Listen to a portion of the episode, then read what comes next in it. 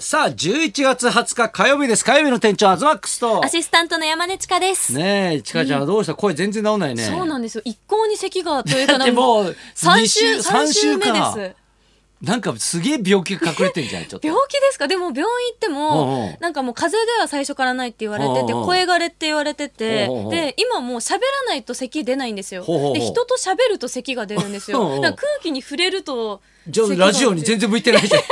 や、でもラジオの時はなん喋るととか。咳が出る。喋ろうと黙ってればいいっていう、ラジオで黙ってたら最悪だからね、これね。一生懸命喋ります、どう今で日すも。か、はい最近なんかありました最近、はいはいクリーニング屋さんデビューしました。えー、何どういうことそれ。今まで22年は間あ親の付き添いでは行ったことあったんですけはどあ一人暮らし始めてもうええ2年過ぎるんですけどは行いったことなくえ、てクリーニング屋さんにはいはつああのワンシーズンで服を捨てちゃうんですよ。え、捨てちゃうのそれ。まあ、クリーニング屋さん行くのがどんだけお嬢なのいやそれ違いますあの面倒くさいのではあそのそううんそこまで高くない服とかを買はあってええもうワンシーズンで捨てるっていう部じゃあ屋こものこの間のモップみたいなのももうじゃあ捨てちった ないやでもそれは今シーズンからなのであこれ今シーズン買ったからはい、今シーズンまだえ残ってだるっんでてすけどさセーターとかさなんかちょっと良さげなやつって、なんか家で洗濯するのちょっと危ねえなってのあるじゃん。でもあのドライ、ドライマークついてるやつは、うんそのドライねクリーニンえグのそんなに家庭的にさちゃんんと一個ずつこう分けて洗濯とかしてたのネットに入れてやってます優しく手洗いとかもしてあたそのうでいや縮んじゃったみたいなのないんだ。あないです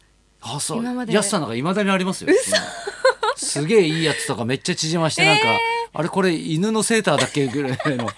あのいいね生地のやつって生地っていうかね、あのカシミヤだからなんかわかんないけど、すげえ高えやつって、はいすげえ縮むんだよ。へえだってそういうの持ってないから、うんうん多分だから安い5000円5000円くらいうんうんのとかだといや縮5000円まってないまあまのあすんじゃでないのそれ。でも普通の22歳が買うのは今平均的だと1万くらいかなえっそてうなの勝手に思ってるんですけおどうおうおえどうだろうういや確かに独身だとねちょっとお金使えるからまあいいかもしれないね。そうですねえで初めてクリーニング屋行った行の。って、うんであのその引き換え券みたいなのがレシートなん送でれするよねそうだよそうだよ。それ知らなくて私うんレシート捨てちゃって、はで普通にこう取りに行っうんうんて「えレシートは?」って言われてそうだよえ捨てました」って言って捨てましたって言うのそれ。でカードは忘れましたとか言えるいや捨てま捨してたまっしてた言っ言っってちゃいちゃったまのしたうんでカードはって会員うん証って言われてあ持ってきてないですうんってなったんですけど結局登録してあたそう電話番電話番号号とかでね あよかった現代の技術と思いなが現ら代の技術じゃないですよ。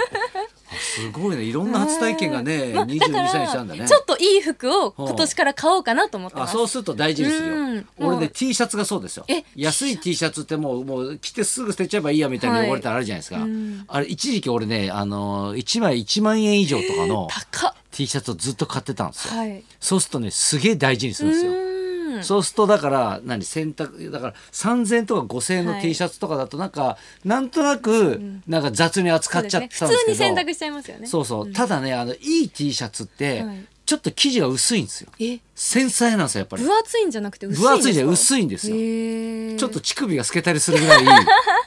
薄いんですよだから、あの本当に丁寧に扱わないとはい首は伸びるし、うんうんなのですごく丁寧にやっぱ使って、い物持ちいいですよへーただね捨てられないですえでも黒ずんできたりしたらどうするんですか捨てられないですええ捨てずに着てるんいでやすかそうすると、はいなんかあのーパジャマとかに着るんですよ。そうすると薄手だから風邪ひくん ですよ。悪循環じゃないですかそ悪循環になるれそれね安い方がいい説ありますねえよ、稀勢の里どうしたちょっと。球場ですほら、だからこれでもう先週言ったでしょそれだから。そうですねうんだからこれでもうじゃあ横綱になってからええ横綱らしい成績は全く収められてない、はいはいどうなんだ身体かかってるぞっはいて言われ続けてきてて、ええもうやめろっていう人もたくさんあもうやめろみもうたいな雰囲気になってんだ。もうまあたくさんいや耳にだからまあはしまし引退たしした方がもういいねかわいそうなの見たくないみたいなねうんっていうなんか同情もあるんですけど、はいええ私個人的には、はいその稀勢の里関ほうほう本人もめちゃめちゃ大事です、うんうんだけどそれ以上に稀勢の里関にぶつかっていくほう相手ほんほん。が成長できないのが一番相撲界として苦しいなと思ってて成長できないはあはあこれからじゃあ絶対横綱になりそうな若手っては今いまだいないんですよあ。次がいないと。うんってなった時に、うんその稀勢の里関に本場所とか稽古でぶつかれる時間って、とってもその人たちにとって大事な時間になってくるうんうんうんと思うのえで、えそれがじゃあ稀勢が辞めてしまって、いなくなっちゃったらそれは白鵬関にも鶴竜関にもできないことほうほうほう。なので急に熱く語り出した だ から咳が止まったよそうです真剣相に喋ってる撲の話は平気となんちゃう大丈夫みたい、うん そうだからその規制がいなくなることによって、うんうん未来の相撲界に影響が及ぶんじゃないかなって私は勝手に思ってるので、うんやめてほしくない。じゃあそこはちょっと耐えてほしいなとうんでもいなくなってね、はい場所もどうなるかと思えばね、貴景勝が頑張ってみたいそうなんですよいっぱいちょっとうんもう勝ち越しましたから、ねえいやいいですよただこの終盤戦っていうのがすごく大事になってくるので、はいはいまだその高安関とかええ大関との対決も残してますうんし、うんベテランとの対決も残ってるので、そういう時に貴景勝関今場所進化したなってなるほど思わせてくれるうとん成長してるなってすごく思うなるほどさし、すが数女だねそうもう貴乃花さんに捧げる初優勝見たいですそよっ。かねうん確かにそうだよそうだねから部屋が変わなくなって、うん移籍してちょっとのストーリーとしてはねもう最高ですから相撲ファンとしては泣きますよはあ泣く準備できてるんです もうできてるのねできてるだってさ数女代表みたいのでさいやまあこの間さ、はいちょっと「女神のマルシェ」出て たねそうなんですあの違うそう大そう相撲カレンダーの告知をさせていたそうだいてそうでまた語ってたねま嘘た本当ですかえいやたまたまねほらあの番組俺はねいもう10年やってるんですよ。そうですねねで「め女神のマルシェ」っつってね日本テレビでやってて、い、まあいろんな通販じゃないですけど、なんかいろんなね商品やるんだけど、相撲カレンダーを売ってんだねあれ。そうなんで実は2年前かな、もうい出たんですよあ出てたのあれ。で、まあ、2年ぶりにやらせていただいて、相撲クイズとかやってまし相た撲クイズ、はいねなんか難しそうなクイズをなんかポンポン答えてなんかちょっと、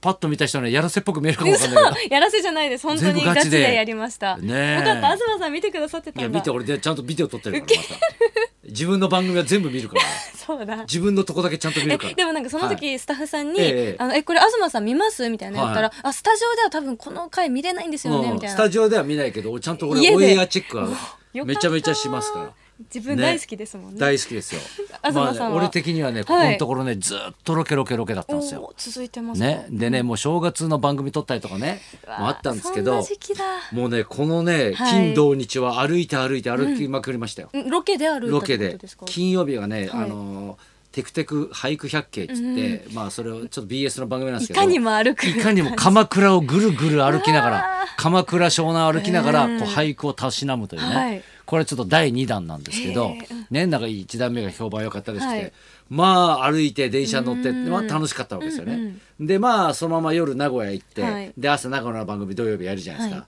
でそこからまたちょっとロケにね1泊2日のロケになったんですけど、はいあの峠って歩いたことあります 峠峠え峠がまずわかんないえです 峠わかんないのとえ嘘で山だよ山あ山ですか峠の説明 からです必要恥ずかし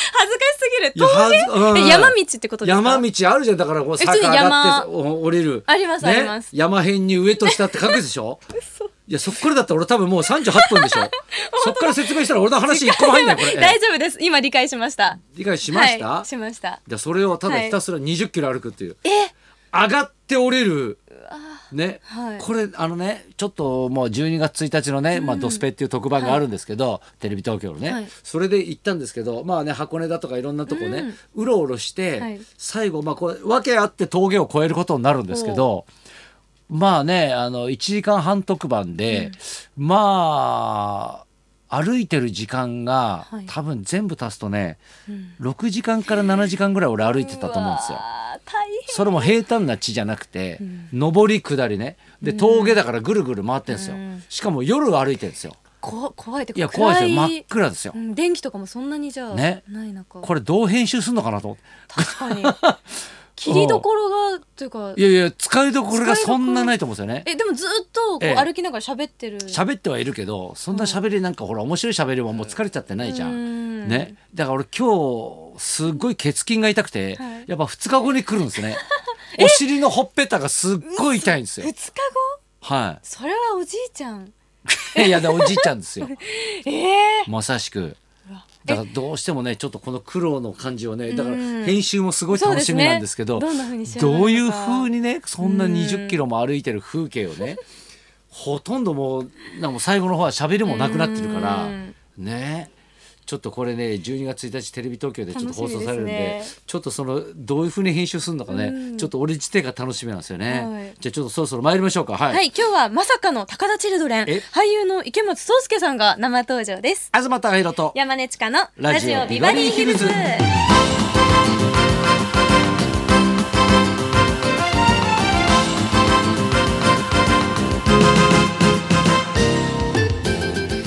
ストは俳優の池松壮亮さん、うん10歳の時に劇団四季の「ライオンキング」で舞台デビューするとライオンキングで出た、ね、イメージないですようねんうんその後「僕たちの家族」「髪の月」「モズ」など話題の映画に次々と出演し本格若手実力派俳優として活躍、うそして今週末には海外の映画祭にも出品された新作映画の公開を控えています、うん高田先生と同じ日大芸術大芸術学部のご出身です、俳優の池松壮亮さんこの後12時からのね、登場雰で囲す、気ある俳優さんよねねえさあそんなことで今日も1時まで生放送